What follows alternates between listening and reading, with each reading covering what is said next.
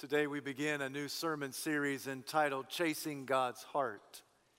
Over the next 10 weeks, we're going to examine the life of David. But before examining David's life, I think it might be advantageous for us to take a glance at his predecessor. It's with that in mind that I invite you to take your Bible and turn to 1 Samuel chapter 15. This morning, I want to read two verses in your hearing, verses 22 and 23. Once you've found those verses in sacred scripture, please stand out of reverence to the public reading of God's holy word. 1 Samuel chapter 15, I'll begin reading at verse 22. But Samuel replied, Does the Lord delight in burnt offerings and sacrifices as much as in obeying the voice of the Lord? To obey is better than sacrifice, and to heed is better than the fat of rams. For rebellion is like the sin of divination, and arrogance like the evil of idolatry. Because you have rejected the word of the Lord, he has rejected you as king. May God add his richest blessing to the reading, to the preaching, the understanding, and the obedience of his perfect word. You may be seated.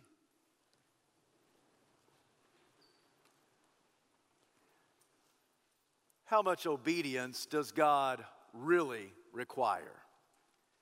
How much faithfulness does God truly expect? Certainly, God appreciates our good intentions. He must understand our frailties. God certainly must be sympathetic towards our setbacks. So, how much obedience does God really require. These must have been the thoughts and statements that rattled around the mind of Israel's first king. Saul was anointed king at the young age of 30. He ruled for 42 years. With the Philistines breathing down the necks of Israel, the nation clamored for a king. They wanted to be like every other nation. Now, Israel was unique in the fact that God was their king. But the people of God had rejected God as their ruler. So they wanted an earthly king. And God obliged. He not only gave them an earthly king, he gave them a worldly king. Saul was appointed because he was head and shoulders above the rest. Literally, the sacred text reads that Saul was tall and handsome. I'm sure that he would have graced the cover of any People magazine. He probably had the star studded good looks of Hollywood and the style of royal nobility. It was a man named Samuel that anointed Saul. Now, Samuel's a pretty important character in the Old Testament. He's a bridge character that links the period of the judges to the period of the monarchy. It is Samuel who's regarded as the last judge and the first prophet. As the prophet of God, he would be one who would say, Thus saith the Lord. God would give him a message, and then he in turn would go and give it to the king. This happened on a regular basis. Samuel, the prophet, gained an audience with Saul, the king. He would go into the court, he would tell the king what God wanted him to do.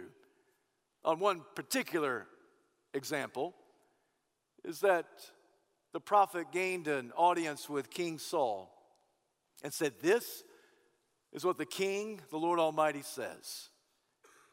I will destroy the Amalekites because of the way they treated my people Israel as they waylaid them when they came up out of Egypt. Now go and destroy all the Amalekites the men, the women, the boys, the girls, the children, the infants, the lambs, the livestock, everything.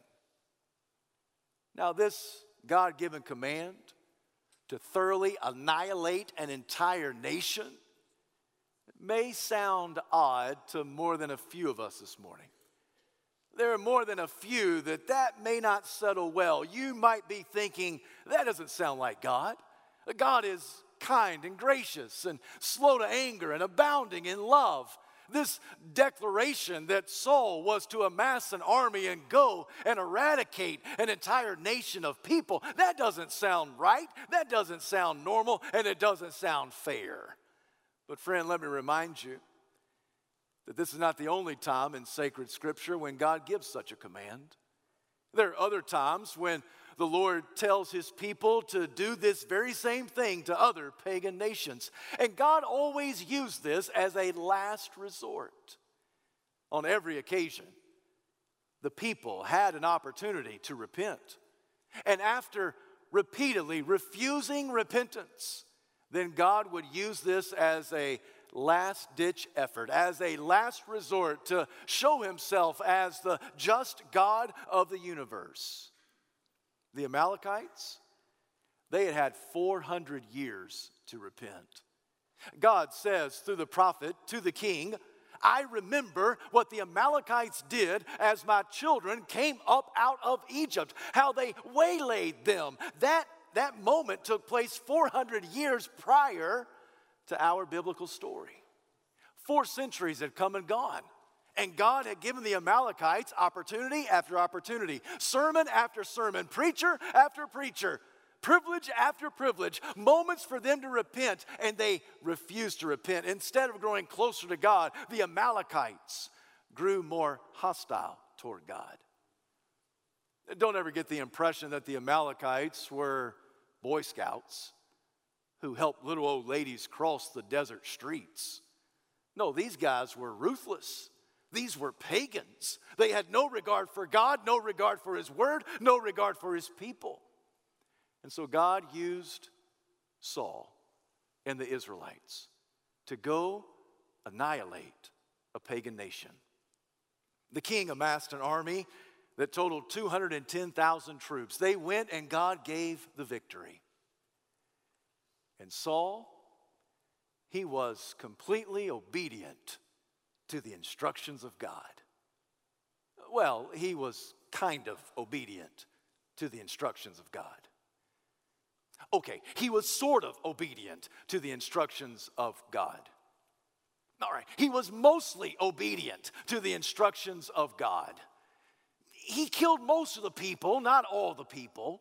I mean, it's clear that God didn't stutter. It's clear that God said to put every person to the sword men, women, uh, children, and infants. Oh, but, but Saul just captured the king of the Amalekites. I mean, I know what you know. I, I know what God said. Saul knew what God said, but certainly God must have wanted the king of the Amalekites to live. And Saul did kill all the lambs and livestock well, he killed most of the lambs and livestock.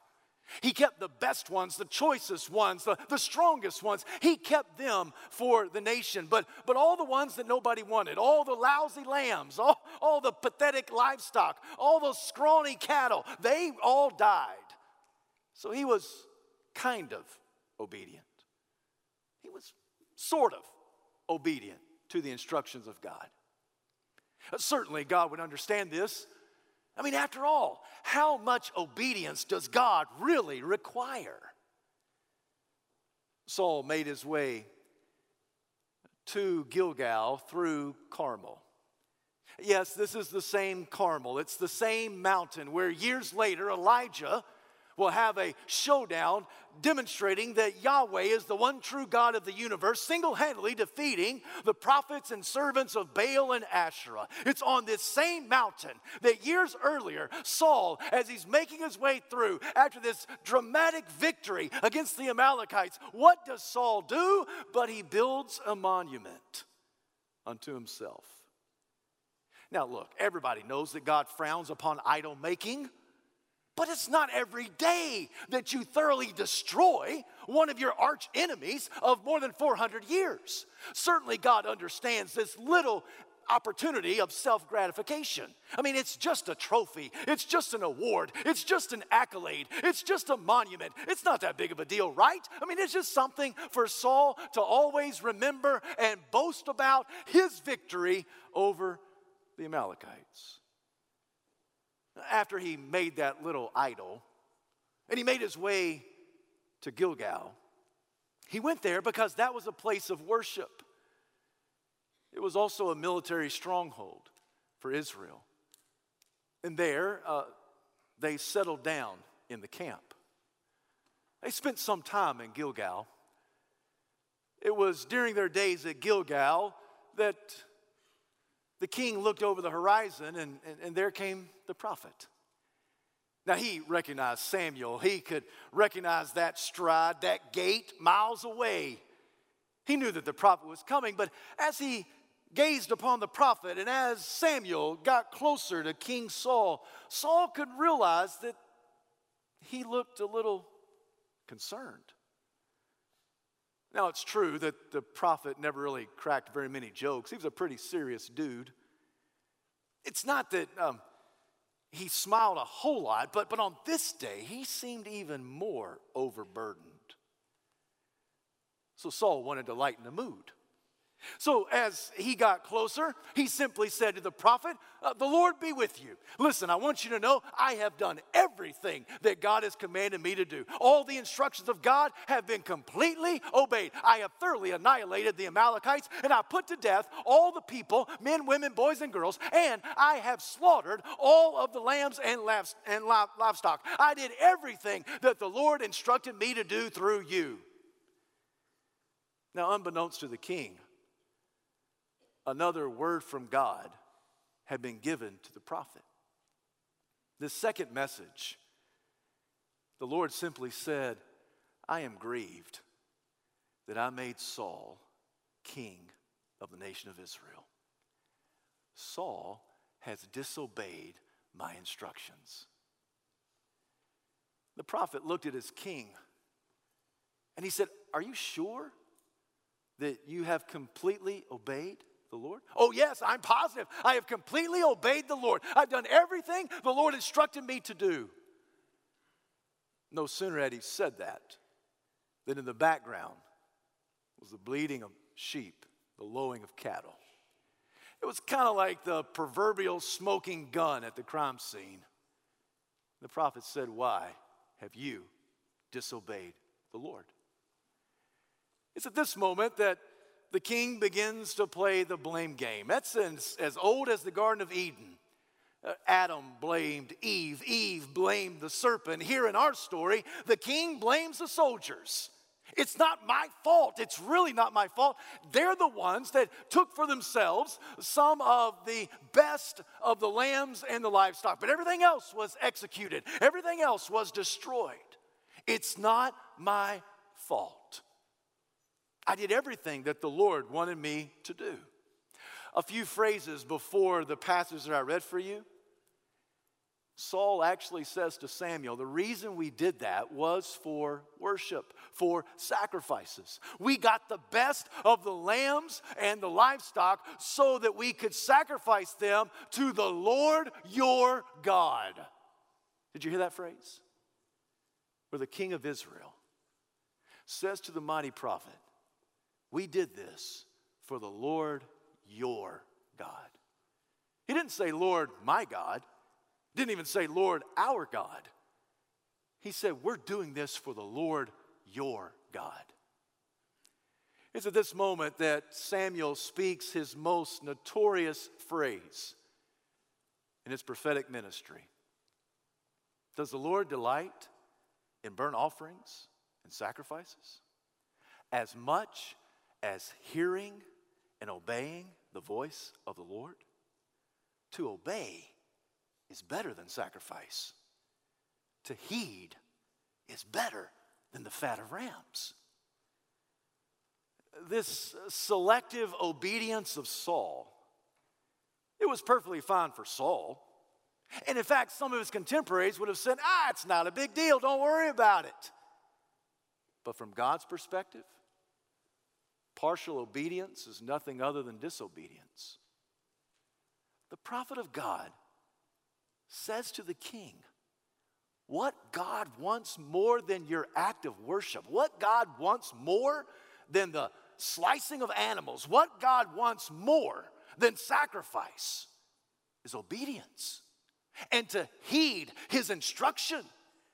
Is more valuable to God than the fat of rams. The fat of rams was the best portion to be offered in a sacrifice unto Yahweh Himself. What the prophet Samuel is saying is what God desires is your complete, passionate obedience. To obey is better than sacrifice, to heed is better than the fat of rams. Because partial obedience is nothing other than disobedience. I know that it's been 3,000 years since Saul lived. But I got to tell you this morning, Saul looks very familiar. And I can't quite put my finger on it. I think I've met Saul. I mean, he looks strikingly familiar. Maybe it's that I grew up with a childhood friend that looked like Saul. Maybe that's it. Or, better yet, maybe, maybe I played ball with a few guys that strongly resembled Saul. What does I think about it? Maybe I graduated from seminary with a couple of guys that looked just like Saul.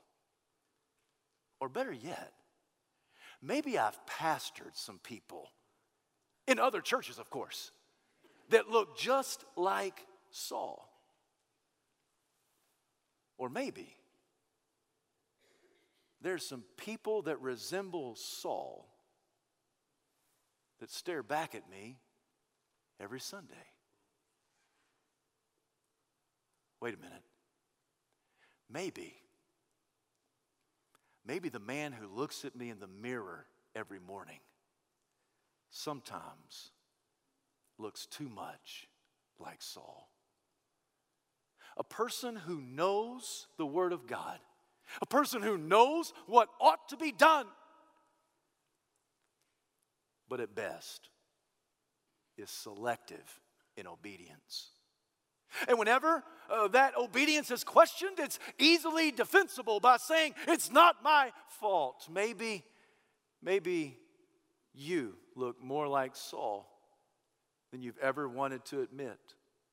And it's when the Word of God confronts us that we hear in the background the bleating of sheep and the lowing of the cattle. And it indicts you just as prominently as it indicts Saul. It's the Word of God that teaches us that we ought to love the Lord our God with all of our heart, soul, mind, and strength.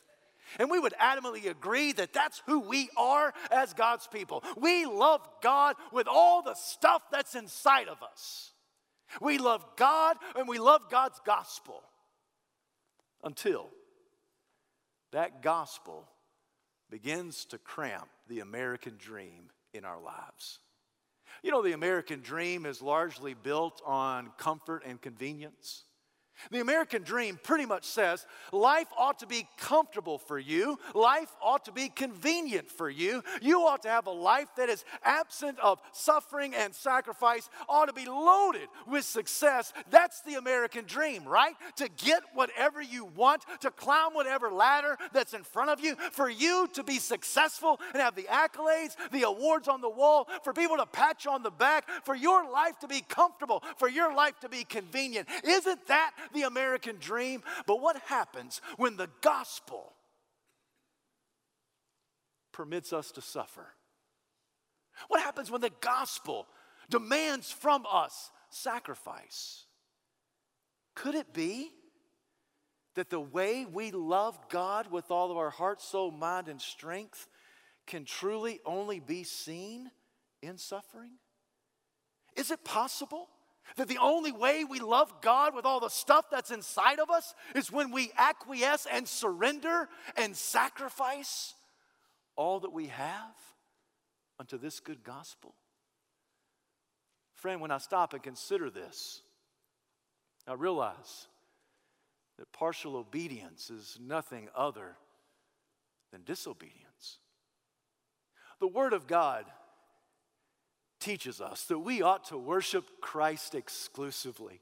And that's who we are. We are Jesus people. We love Jesus. We worship Him. We gather in worship. We live a life of worship. He has our undivided heart, right? Until we begin to examine our lives and realize that sometimes we bow the knee to money and greed and co- collecting all the things that make our life wonderful. And after we have worshiped the ground that our children and our grandchildren have walked on. And if you don't believe me that we worship the ground that our children and grandchildren have walked on, just look at our social media pages. And it gives graphic evidence that what we worship is our stuff and our families and the image that we want to portray. And after a good Saturday in the fall, when we have bowed the knee to a elephant or an eagle or a wildcat. Once we have bowed the knee to whatever sporting event that we are, are giving ourselves to, then we can come on Sunday and we can worship God with all that we have, for He is the one who's exclusive in our undivided heart. Really? Really? Could it be that you and I need to be reminded today that partial obedience is nothing other than disobedience? The Word of God instructs us that we ought to be passionate about purity, and we say that we are passionate about purity. And we can quickly point out in other people's lives where they are immoral and impure. But I wonder how many of our young people and our young individuals who are in relationship but not married yet. I wonder how many have gone too far on a Friday night in the back seat of the car.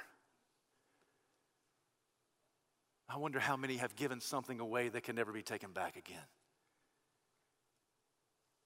I wonder how many other individuals in this faith family get caught in that occasional or even more than occasional glance at a lustful image on a computer screen or an iPhone. I wonder how many times a sexual thought flies across the screen of your mind, and that sexual thought has something to do with somebody other than your spouse. I wonder how many times we speak a vulgar joke or laugh at a crude comment, all of which reveals the total depravity and the rebellion of our hearts, right? And on this day, when we would say that we are passionate about purity, sometimes I wonder really how passionate are we about the purity in our very lives? We are passionate about other people's purity, but I wonder if we take that same level of passion and reflect it in our own lives.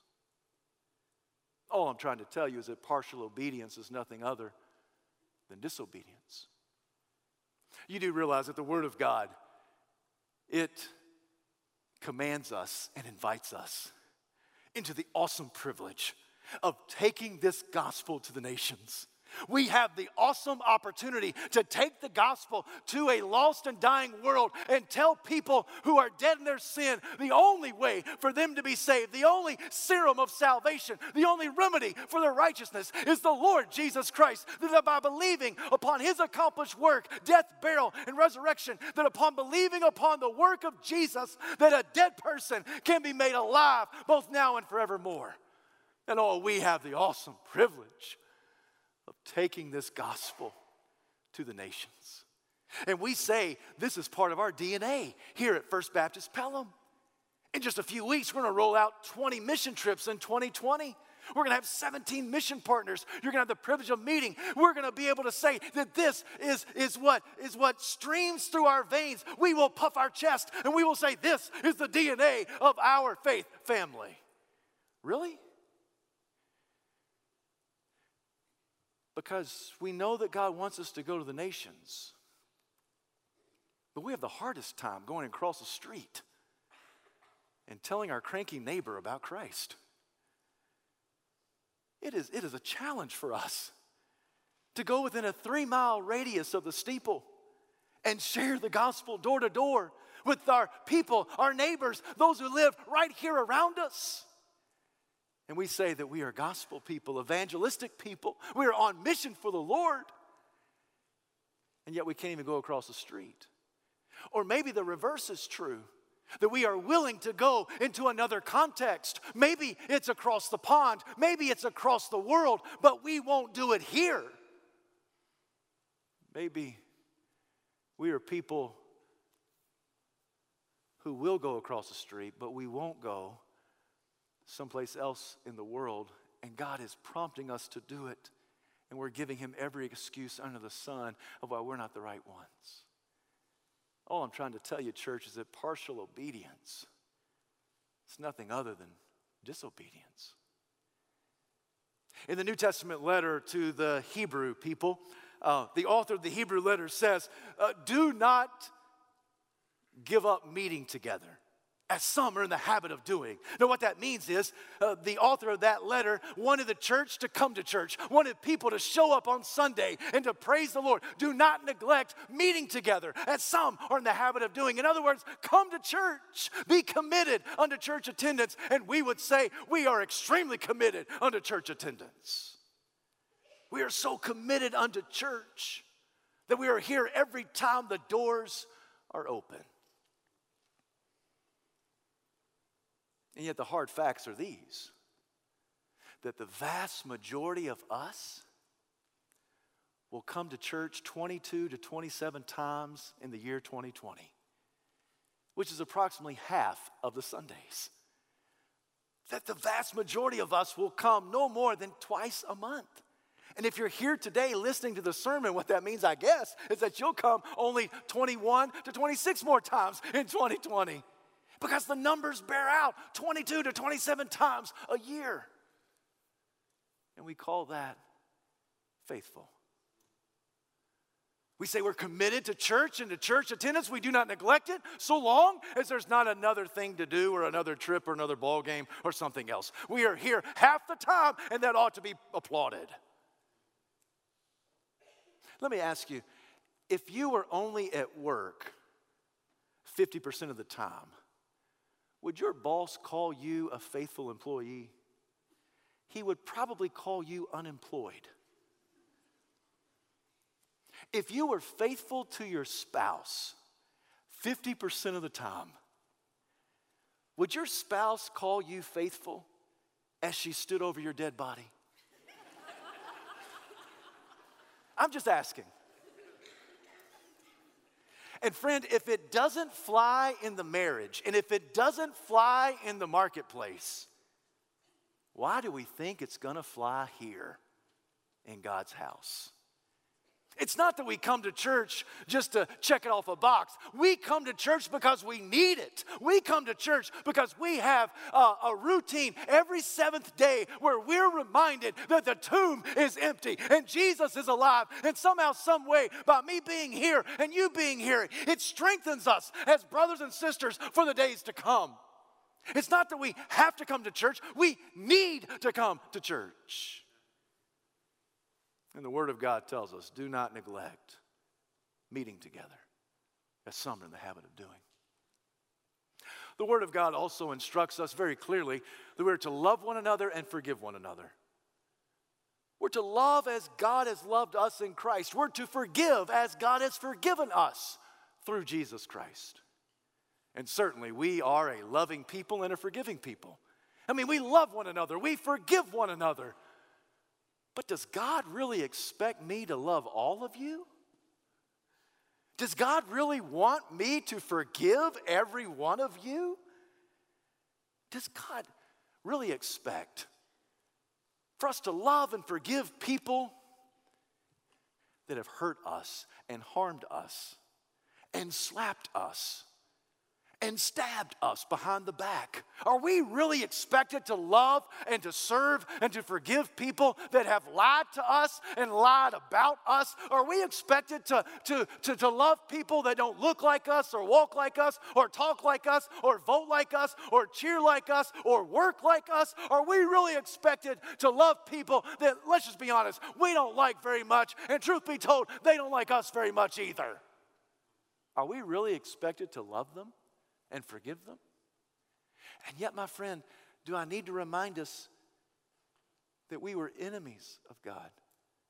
enemies of God, not friends of God. We were enemies of God.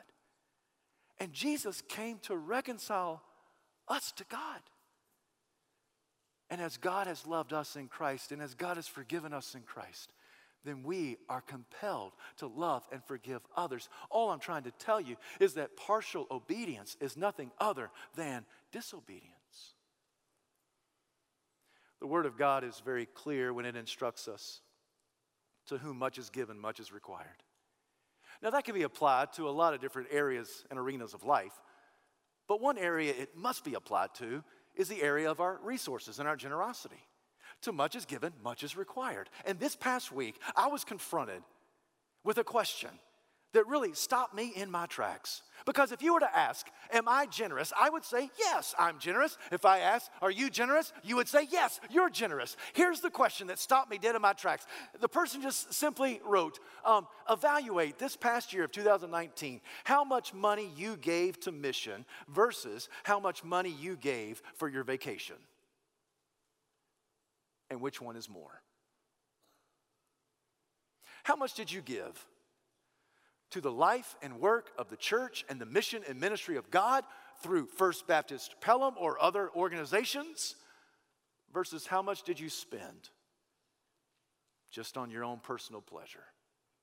And which one is more? Did you give more money this past year to your own recreation versus the God of creation? Which one won out in the bank account? Your recreation or God and His creation? That's a question that stopped me dead in my tracks. And it's not one that's hard to figure out because in about four to six weeks, Anybody who gave anything to First Baptist Pelham, you're going to get a contribution statement from the church. And all you have to do is look at that contribution statement and then go look at your QuickBooks or your bank account or whatever you use, whatever operation you have, and look at that and see how much did I spend on the mission of me versus how much did I spend on the mission of God. What I'm trying to tell you is that partial obedience is nothing other than disobedience. When you and I are confronted with the Word of God, we hear sheep and cattle in the background, don't we? Maybe I'm the only one. Maybe this is a sermon just for me. But I can tell you from where I'm standing, from my vantage point, I hear sheep and I hear cattle. I hear and see the smoking gun in my life and in your life. And I just have a holy hunch I'm not the only one right now hearing sheep in the background, hearing cattle in the background, where we were selective in our obedience to God, but not passionate about our obedience to God. And I wonder do you hear the bleating of sheep and the lowing of cattle? To Saul's credit, when Samuel confronted him, uh, Saul acknowledged, I have sinned. Please forgive me. The problem with that request is that Samuel's a prophet, he's not a priest. And beyond that, only God can forgive sin, not even the priest can truly forgive sin. And the prophet just looked in the eyes of his king and said, The Lord has taken the kingdom away from you and given it to another. Samuel turned to walk away, and that's when the king grabbed the hem of his garment. And as Samuel turned to walk away, walk away, it was Saul that gave a tug in frustration and disgust. And he ripped the hem of the garment. And Samuel looked back at King Saul and said, Just as you have ripped and torn apart this garment, so God has torn away the kingdom from you. You get to the end of chapter 15, and the line simply says that God was grieved that he had made Saul king of the nation of Israel. I don't know if there's a darker day in Israel's history she wanted a king. She had rejected the rule and reign of God. She wanted an earthly king, and the nation of Israel got an earthly king. And at the end of the story of Saul, as the reader, you sit there and you think to yourself, there's got to be a better king. There's got to be one that's better than Saul. Now, if you've read any part of the story of the life of David, you know that even as early as 1 Samuel 13, verse 14, the prophet declares that one will be appointed and anointed who has the very heart of God. And so you realize that, that David is that one after God's own heart. And I don't want to be a spoiler over the next 10 weeks in order to tell you that if you know anything about David, you know that at best, David also is selective in his obedience. He's not one who is perfectly passionate in his obedience unto the Lord. And so I mean, I still want you to come back every week over the next 10 weeks, but I'm going to tell you at the end of the 10 weeks, we're still going to say, we need another king. If the best we've got is Saul and David and then Solomon, we are a sorry, lost lot of people. If that's the best we've got, we need another king. And friends, we have another king.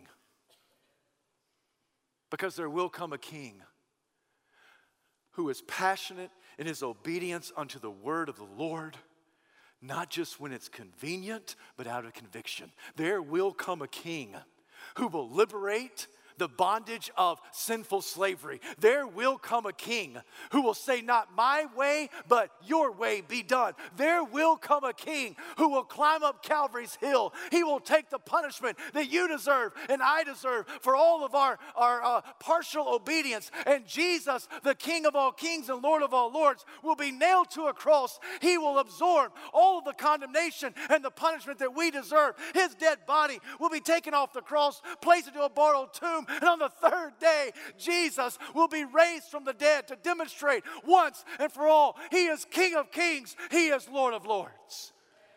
Friend, can I tell you that the essence of the gospel is this that Jesus takes our partial obedience and it's imparted unto Him so that He can impute unto us His passionate obedience. That's the essence of the gospel. It's the sweet swap of salvation. We give to Him all of our selective, partial mess of obedience, and He takes it upon Himself as if He lived it, and then He renders unto us, He, he imputes unto us. It is given as if it belongs unto us, His perfect, innocent righteousness, that His passionate obedience is given unto us, so that when God the Father looks at me, He sees the obedience of Christ. When God the Father looks at you, He sees belief believer, the obedience of Christ as belonging to you as if you lived it. That, my friend, is the essence of the gospel. Yesterday, I spent all day in upward basketball, and I had the awesome privilege of talking with many of you and many of our friends in the community and just sharing a quick devotion. Part of that devotion I talked about was that I no longer do New Year's resolutions? Do you? I mean, how many of you do New Year's resolutions? Not very many. A couple, but not many. Do you know why I gave up on New Year's resolutions? Because most of my New Year's resolutions were an exercise in futility. Because it was based upon my willpower to stop doing something or to start doing something. And I would come up with these grandiose plans of what I was to stop doing, what I was to start doing, and it was to be great and awesome. And most years, by the time I get to this date, January the 5th, I've already busted it. I've already broken it. And it didn't take me very long to say, that's a bunch of hogwash. I don't need to do that anymore because my willpower will fail. And if I do a resolution based on me, it's an exercise of futility. Does God want us to have resolutions? Absolutely. He wants us to be resolute. He wants us to resolutely surrender unto Him. He wants us to resolutely serve Him. He wants us to resolutely worship and love Him. Not just at the beginning of a year, but the beginning of every month, the beginning of every day, the beginning of every hour, the beginning of every minute, moment by moment. We live resolute unto Christ. And one of the great gifts that God gives us in Jesus Christ is the power to be obedient. So I am not calling you to pull up yourself by your bootstraps. I am not calling you just to grin and bear it. I am not calling you just to try harder. But, friend, if you heard any of the sheep or cattle in the background of your mind, if you heard any of that, that's just evidence that you need to surrender today unto the Lord. I am calling you to surrender unto Him. And you may say, But, Pastor, I'm already a believer. I'm already a Christian. I don't need to surrender. Friend, if you heard the bleating of sheep and the lowing of cattle, that just means you need to surrender unto Christ today. Surrender unto Him all of your failures. Surrender unto Him all of your mistakes. Surrender unto Him all of your partial obedience.